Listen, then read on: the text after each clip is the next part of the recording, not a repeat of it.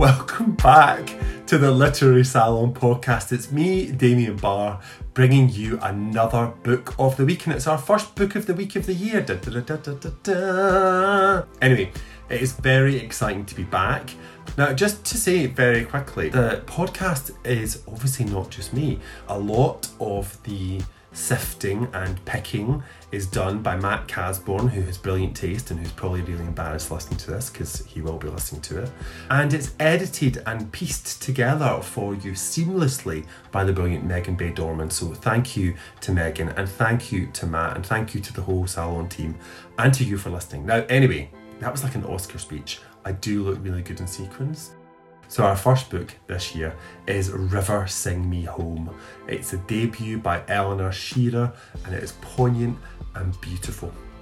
Eleanor is a mixed race writer and the granddaughter of Windrush generation immigrants, and it's her Caribbean roots that inspired this book.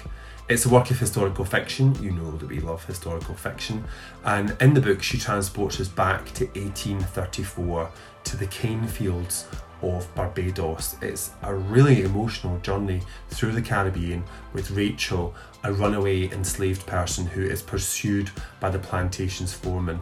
Rachel is on a quest to reclaim her five children who have been taken from her and sold away. So, loads of tension. Is she going to get caught or worse?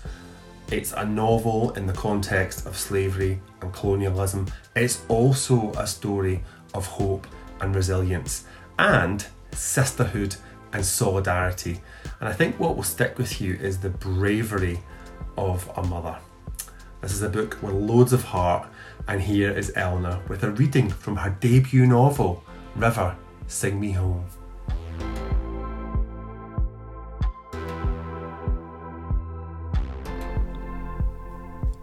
Hi, I'm Eleanor Shearer, the author of River Sing Me Home. I'm so pleased to be reading an extract from the novel exclusively for listeners of Damien Barr's Literary Salon. I'll be reading from chapter 1, where we are introduced to Rachel, a mother looking for her children. We know that there really were women in the Caribbean who tried to put their families back together again after slavery ended, and their bravery and resistance is what inspired me to write this book. So, here's a short reading. It was the blackest part of the night, and Rachel was running. Branches tore at her skin. Birds, screeching, took flight at the pounding of her strides. The ground was muddy and uneven, slick with the residue of recent rains, and she slipped, falling hard against the rough bark of a palm tree. She slid down to the soil, to where ants marched and beetles scurried, and unseen worms burrowed through the earth. With ragged breaths, she gulped the heavy, humid air into her lungs. She could taste its dampness on her tongue tinged with the acidic bite of her own fear. What had she done? She looked behind her.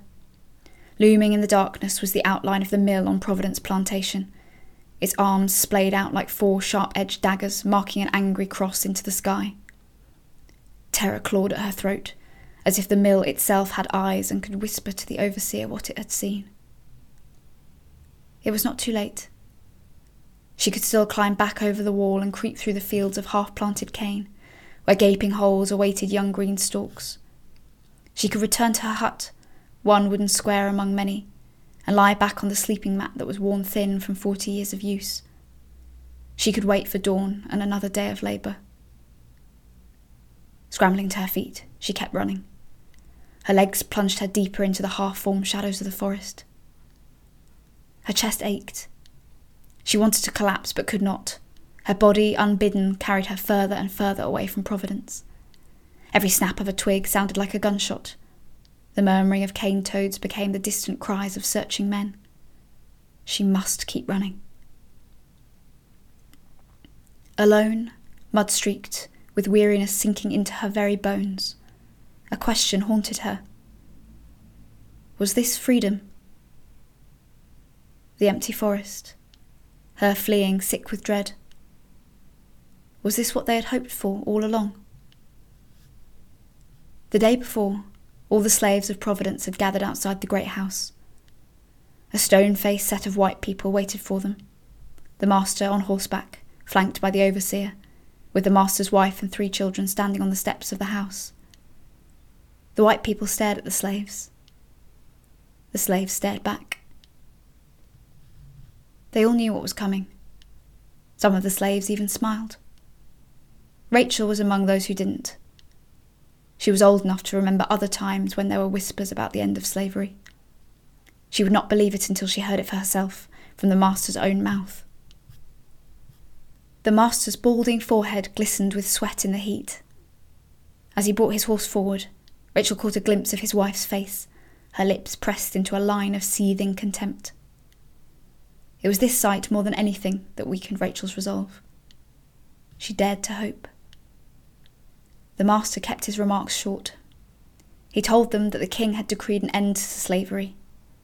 As of the following day, the new Emancipation Act would come into effect. They were free. Some people cried. Others yelled and danced in delight. They were a mass of shouting, sweating bodies, a river bursting its banks. The master and the overseer barked useless orders, unable to be heard over the noise. Eventually, the master rode his horse through the crowd at a gallop, just to get them quiet again. Its hooves kicked one woman's head in, and she died instantly. But she died free. There was more, the master said. They were no longer slaves, but they were instead his apprentices. By law, they would work for him for six years. They could not leave. When the sun rose, Rachel and all the rest would be going back out to finish the planting. They would tend to the cane until the next harvest, and the harvest after. Six years of cutting and planting and cutting again. Freedom was just another name for the life they had always lived. An ugly hiss went through the crowd. The overseer, gun slung over his shoulder, reached to bring it down. A hundred pairs of eyes watched the arc of his hand. The master's horse blew air through its nostrils, its reins pulled taut. The hiss died, and the crowd was still. Rachel heard the news of hollow freedom in silence. For years she had lived in perpetual twilight. Those she loved were long gone. Her life had shrunk to the size of the plantation, the routine of endless toil, and the long shadows of what had once been. So there was a sense to it. Freedom was an emptiness that could only be filled with sugar cane. That night, everything was the same. The press of the ground on her back, the shape of her limbs, thin and knotted with sinew, the musty smell of her hut. Days of labour lay ahead, her life as neatly ploughed as the furrows in the field. In sleep, she dreamed of her mother, or maybe it was the idea of a mother, an outline of warmth and kindness. She couldn't remember her own mother. The mother was there in front of her, but somehow Rachel knew that she was also not there. She was somewhere far across the sea. She was fragile, a wisp of smoke. She could not stay long. The mother spoke a name, and Rachel knew it was her name, the name she was meant to have before some white man called her Rachel. What the white man gives, he can always take away. But this other name, this was hers. Rachel repeated it. The syllables felt strange in her mouth, but as the thrum of speech vibrated through her, they gave her strength. She was able to stand without stooping. She could feel the pleasant weight of her body, solid and powerful. The mother stepped back and began to dissolve one drop at a time, soaking the earth underneath her. When she was gone, the soil glistened a deep, rich red. Rachel had woken in pitch darkness, wild, trembling, and glistening with sweat, and her body could not be stilled. It moved without her asking it to. It moved on animal instinct alone, crawling out of the hut, unfurling and flinging itself out of Providence and into the night. In the forest, Rachel asked herself again Was this freedom? A violent rupture, a body driven to flight, a mind paralysed with horror as it watched things unfold beyond its control. The trees had no answer.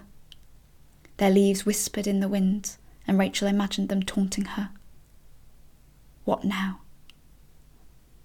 Her body moved beyond the range of thought, with a desperate will of its own. She kept running.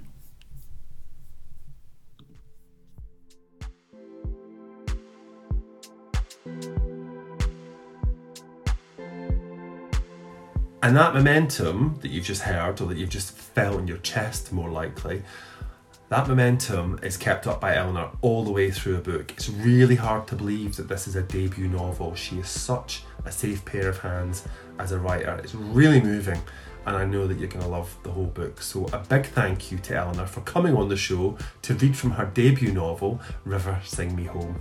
It's published by Headline and it's going to be one of those books that everybody's talking about this year. It's available now in all indie bookshops and from our shop on bookshop.org. And if you buy from us there, you support the work that we do.